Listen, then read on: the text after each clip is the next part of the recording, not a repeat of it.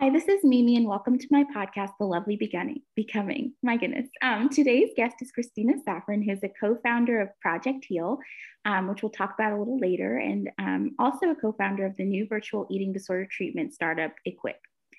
Tell us about yourself. What do you do? What do you love? Thanks so much for having me, Mimi. It's so fun to reconnect on here after meeting in person a couple of years ago and following your journey. Um, so I'm Kristina Saffran, uh, and I am the co-founder and CEO of Equip. Pronouns are she, her. Um, I am 29 years old and feel like I've been in the eating disorder field for my whole entire life. So diagnosed with anorexia at 10 years old, struggled throughout my adolescence. At 15, uh, really upon learning that 80% of the 30 million Americans with eating disorders don't get treatment, said this is horrible. I have to do something about this. Um, and started Project Heal. I co-founded it with Liana Rosenman uh, when we were about 15 years old. And our initial kind of thesis was to raise money for people who couldn't afford treatment. That was the access issue we saw at that time. Uh, did tremendous, incredible work with that organization. We've funded, you know, hundreds of folks to get treatment for their eating disorders that they couldn't afford. Um, and also had opened 40 chapters across the country, uh, developed one of the first evidence-based peer support programs for folks with eating disorders.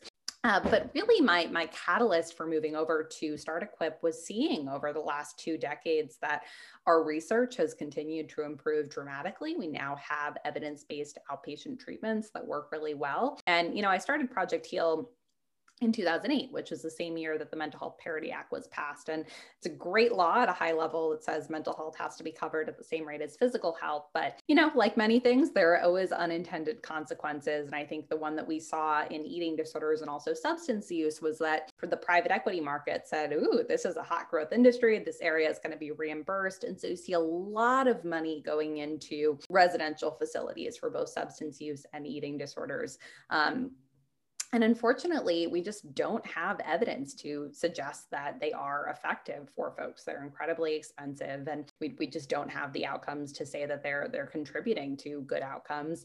And frankly, um, I think they have some real kind of iatrogenic negative effects for especially kids and adolescents, which we can which we can talk about. So I was realizing more and more people have access to residential care, but no quality outpatient care. And as you probably know, I mean, outpatient eating disorder providers almost never are in network with insurance and can charge $250, $300 an hour because the demand so outpaces the supply. So it just always struck me as like, this doesn't make any sense. Um, and actually uh, had entered into conversations with a couple of insurance companies around our peer support program that we had started at Project Heal, and you know they were interested in reimbursing for it. So it kind of just naturally got me into conversations with them where I was like, glad you're reimbursing for peer support, absolutely part of the standard of care, but like people also need good outpatient treatment, uh, clinical treatment. And right now that's completely inaccessible, but you are reimbursing for things that don't work as well. And they said, you're, you're kind of right. And if you build it, we will come. And so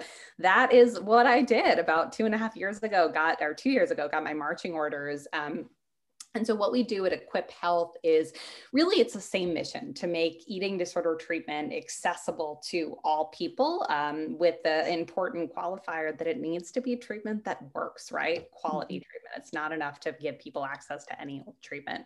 And so we do this by partnering with insurance companies. It's core to our mission to make this accessible. Um, so both commercial payers, Medicare, Medicaid, and we build their families. Right now, we are working with um, kind of adolescents ages 6 to 24 will be expanding to adults next year but we build families fully virtual care teams of five people. So a therapist, a dietitian, an MD. We actually have both medical doctors and then also psychiatrists, and then a peer mentor. So somebody who's had lived experience of their own eating disorder, and a family mentor. So someone who's helped their loved one in the recovery process. Um, excitingly, we've negotiated with the insurance companies to cover a full year of treatment. Um, we, we know that the literature actually says it takes seven years to fully recover from your eating disorder. We think we can do better than that. to, to do well on our promise that we're really trying to say this is the last eating disorder treatment that folks will need, we really do need a full year to be able to work on the eating disorder and all the also all the comorbidities that we know are are core to it. Um, it's completely virtual, and the outcomes that we're seeing so far, we've enrolled about 130 patients. We're active in New York, California, Texas, and New Jersey, with more states coming soon. Um, and, and it's just really been exciting to see uh, the progress. That's phenomenal. I am so excited and getting like more eager to hear about it. And um, I'm curious to hear about the research base and the outcomes driven um, kind of uh, way that Equip works. What got you interested in kind of that research base?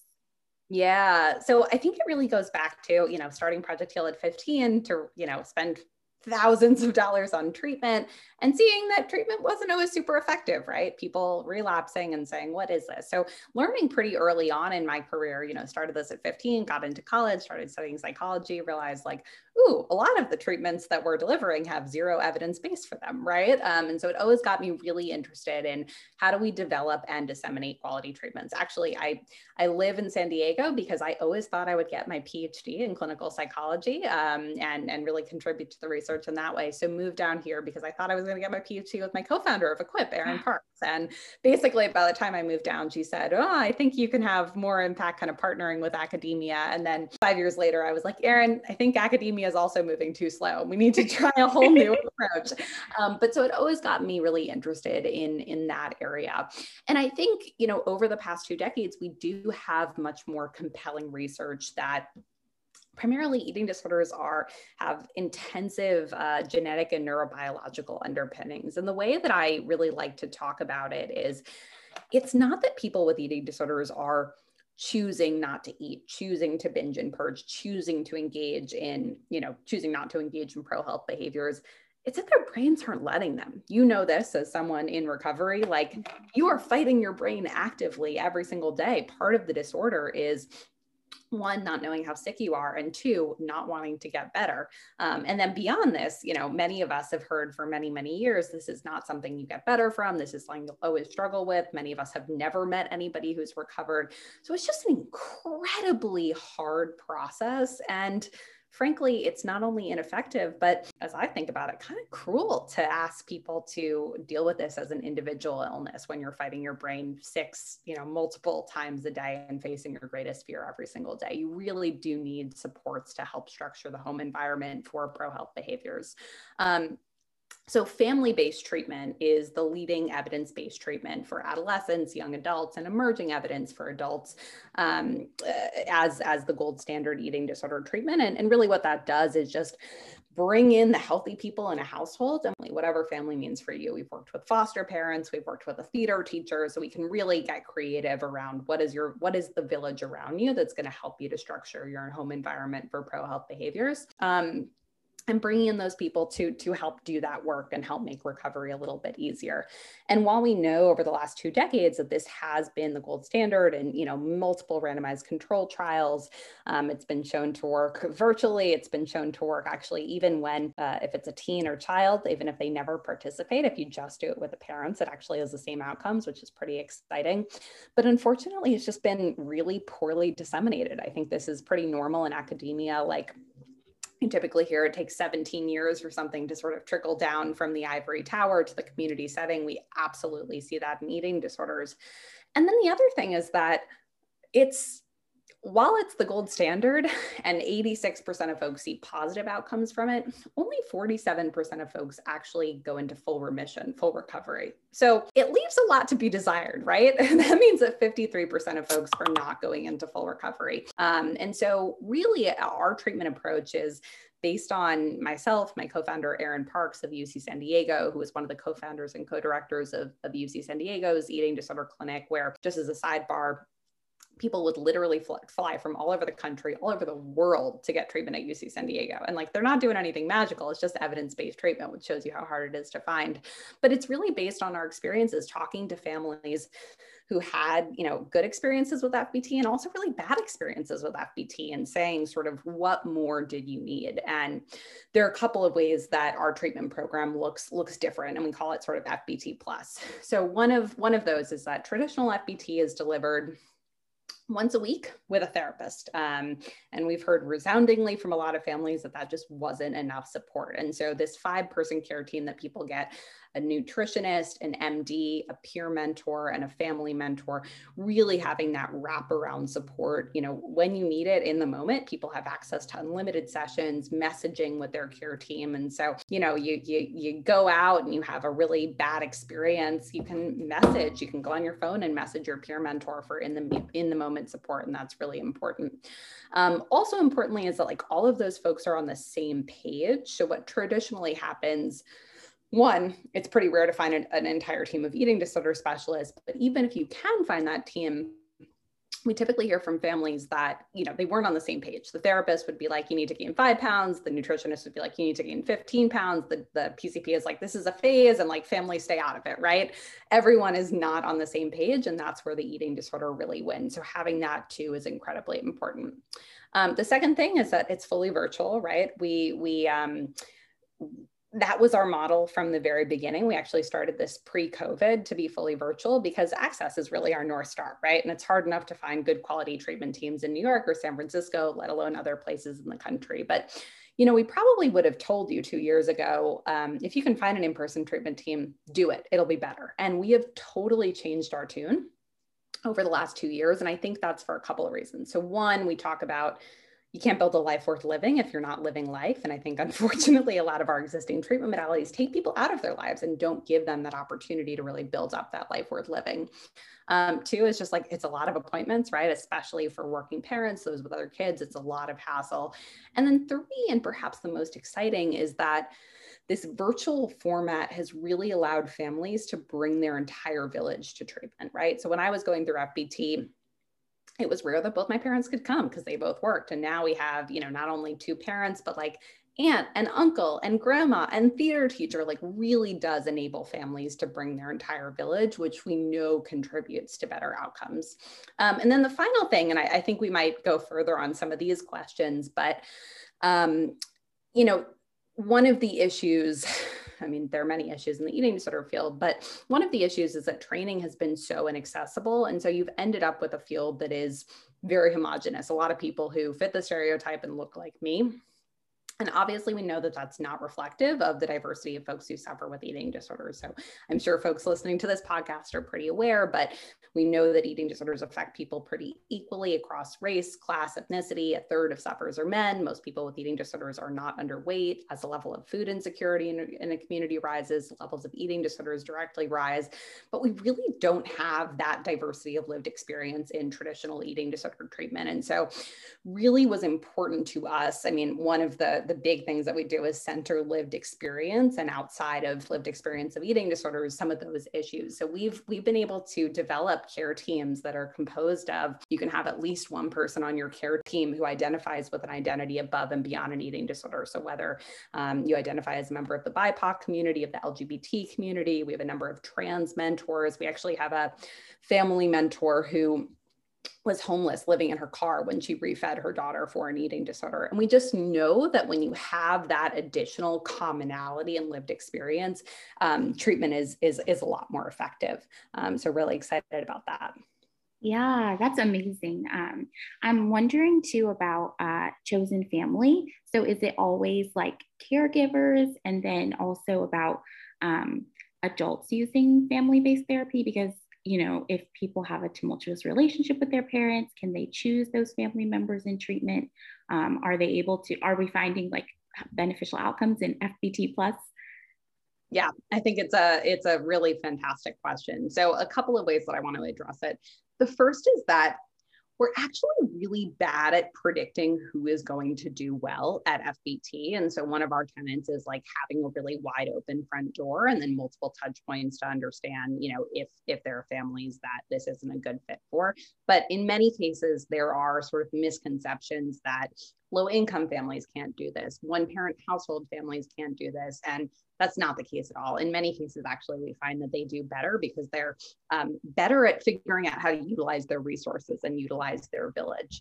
The second thing is that while we work with, from an understanding that families do not cause eating disorders, that doesn't mean that they're not doing anything to reinforce the eating disorder, right? It doesn't not doing anything perfect. And especially like when your child is in crisis, you know, it, it can cause you to act out of your values in a lot of ways. And so operating from that standpoint, but also working with families. And this is where the family mentors come in is incredibly important to have some of the really difficult conversations. This particularly comes up as it pertains to health at every size and fat phobia and doing a lot of education, but like how powerful to have a family mentor who says, I get it. Like I, I grew up with the same set of beliefs and I had the same thing, but I had to really look at myself and say, what message does it send when I'm feeding my daughter fettuccine alfredo and I'm sitting here eating a side salad, right? And it's been really powerful to see those relationships develop.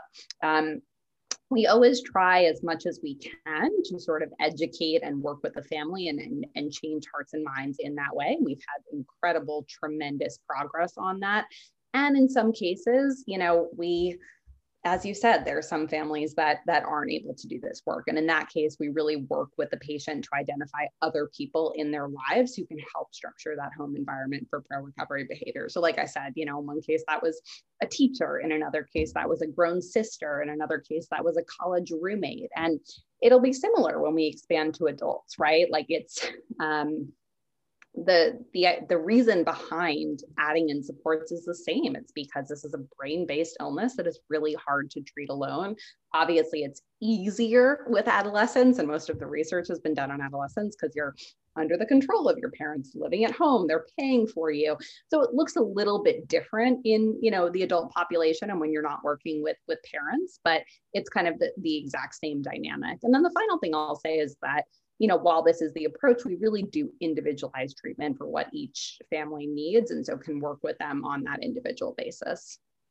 Okay. Yeah, that's helpful to hear. I think, um, and really interesting to think about what the definition of family even looks like, um, especially in relationship to treatment. Um, let's talk a little about the levels of care and maybe why higher levels of care aren't working. What are you thinking about that?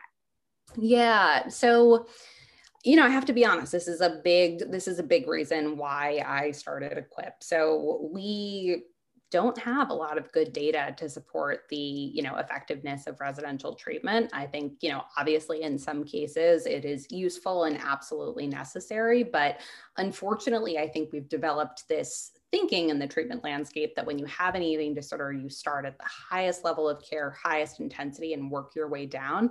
And there's just really no data to bear that out. Um, when we look to our, you know, counterparts in UK and the Australia where they don't have these residential treatment systems, um, 90% of folks are getting better at the outpatient level of care. Um, these centers cost, you know, $45,000 per month. We don't have great outcomes data, but anecdotally, the relapse rate in the first year is upwards of 50%, gets higher in subsequent years. And, you know, frankly, I go back to my own experience. So I always talk about uh, I was sick before the days of the fancy residentials. I was in and out of inpatient hospitals. And yet I loved treatment. You know, like treatment was safe, it was easy. I didn't have to deal with my triggers. Um, I was sick when I was 13 in middle school. I don't know about you, but middle school is a place I never want to go back to ever again. And so the idea of like going out and, you know, being at this place with people who get me, who understand me, I'm not dealing with my triggers. I loved it. Um, and frankly, it was after my fourth hospitalization, I started to relapse, and my parents gave me a choice. They said, You can go to a residential out west for a year, you can try this new family based treatment thing. And at the time I wanted nothing more than to go to residential. But I always say it was the healthiest decision I ever made to be like, I just missed my entire freshman year of high school. Like, if I miss sophomore year, I might never get out of this thing. Um, and it's been really horrifying to see people I was in treatment with now over 15 years ago who are still cycling in and out of residential treatment centers. And frankly, at that this point, have never finished high school, have never finished college, have never held a job, have never had a real relationship. Like the barriers to re engaging in life are just so, so much higher and so much harder. And the sad thing is they've never had access to evidence based treatment, um, which is which is incredibly upsetting. So it's always been, you know, one of the things that I care a lot about to say, how can we get people more holistic outpatient care? Um, and and the beauty is it's actually an opportunity to really partner with the insurance companies because when you provide holistic, multidisciplinary outpatient care, not only do people get better, but it's actually more affordable. Mm. Yeah, I mean, I, you hear that phrase often in the world of eating disorders, like in and out of treatment. And I think there's this glorification aspect sometimes where treatment sounds kind of fun at times. Like you get to be with people that you care about, like it, you know, obviously it's hard work and there's a purpose for it, but I think outpatient treatment staying within that um, community where you are and dealing with interactions and relationships um, that you're going to eventually go back to is really important and critical. Exactly, exactly. And then talking about families too. And this is where, you know, at the end of the day, even if you go to residential, you're going to return home to your family. So, kind of regard, like, we need to be preparing families to figure out how to do it at home in real life. And I think that's a problem that it's not the same when you're in this artificial environment away from home, away from your triggers and away from your protective factors. It's just, it's just not the same. You don't actually learn how to, how to do the work in real life. Mm-hmm, definitely. So how does it work with meal support and kind of marking down like uh, completion rates, um, group therapy? Is it, do you have group therapy? Kind of tell me about that virtually. Yeah, great question. So meal support is primarily done with the parents, and that's a big aspect of FBT is that families take over all the responsibility for, um, you know, deciding what's gonna what's gonna be uh, plated plated the food supervising to make sure that it's all eaten. And so a lot of that work goes on goes on the family members. And we we give a lot of training a lot of support in order to really help them to do that. In some cases we we definitely have our peer mentors and our family mentors do some in vivo meal support. And that can be really therapeutic especially for like challenge foods and things of that nature. And i think um, so i think that's incredibly powerful. Yeah that's awesome. Um in groups I, asked about groups oh yes. Yeah we you know we definitely have a philosophy of not wanting to overdose people on treatment that they don't need. So definitely our philosophy is like let's give you the right amount of treatment that you need and then say go out live life build a life worth living build up triggers bring them back to your treatment team. We don't want people to become like too dependent on on treatment. Um, and so instead of kind of process groups. We we um, we have a number of like skill based groups. Uh, so we have a weekly parent skills group. We have a dad skills group. We have a, um, a meditation group. We have a medication group to educate folks about um, the benefits that, that some of the psychotropic medications can provide. My favorite, we have a recovery stories group. So then patients and families are invited and um, uh, one of our peer mentors, or actually some of our folks at headquarters who are recovered, um, bring a challenge food and share their recovery stories. Again, as that way of infusing hope and, and inspiration into everything we do. And then we actually just started a partnership with Eat, Breathe, Thrive, an awesome yoga based program to introduce um, eating disorder recovery oriented uh, yoga and healthy movement uh, in our in our uh, in our services. So really excited about that that's awesome. I really love the recovery stories one and like how they're more psychoeducational and um, yeah, really treatment dependence can be a big thing. I think in the world of eating disorders of kind of like getting so ingrained in that identity of having an eating disorder and doing recovery um, that sometimes it's hard to detach and and that's really helpful. I think you're absolutely right about that. Yeah. Um, who are we missing when we talk about eating disorders? Everyone. Uh, you know, I think unfortunately, I mean, the stats are just horrifying, right? 5 million Americans struggle each year, 30 million over the course of a lifetime, 20%, only 20% get treatment. And, you know, even for those getting treatment, the treatment landscape doesn't, doesn't work very well. So, you know, even, even folks who fit the stereotype, folks like me aren't getting great access to treatment, certainly not anybody who falls outside of that standard stereotype of white, cis, thin, upper middle class female, right? And so we talked about this, you know, a little while back, but we know that eating disorders affect folks equally across race, class, ethnicity. A third of sufferers are men. Most people with eating disorders are not underweight. The level of food insecurity in a community rises, levels of eating disorders directly rise. Um, but unfortunately, anybody who doesn't fit that stereotype has had disproportionately just horrible access to treatment. And, you know, in addition to access to treatment, there are additional barriers around um, one diagnosis right? I mean if you go into a treatment center and you fit the stereotype you're unlikely to get diagnosed. But certainly if you don't fit the stereo if you don't fit the stereotype there are existing barriers to getting that getting that diagnosis. Um, and then there are you know barriers within your community. We actually uh, we, we just had a company wide sort of educational event on uh, well, it was on Juneteenth, but we talked about the impact of race and racism on eating disorders. And so, talking about in the Black community, for example, like there's a lot of self stigma, community stigma on sort of Black girls don't get eating disorders. So you're hearing it from the medical establishment, then you're also hearing it from your family and community, which can increase it. And we know as people who suffer that it's hard enough to reach out one time for help, right? It can, it can take all of your effort to muster. And so if you reach out and you're told, you know, no, this doesn't affect people in your community, you're not sick enough, like that might be, that might leave you not reaching out for help for a number of years and continuing to struggle in silence if if you ever reach out at all. So it's incredibly incredibly important.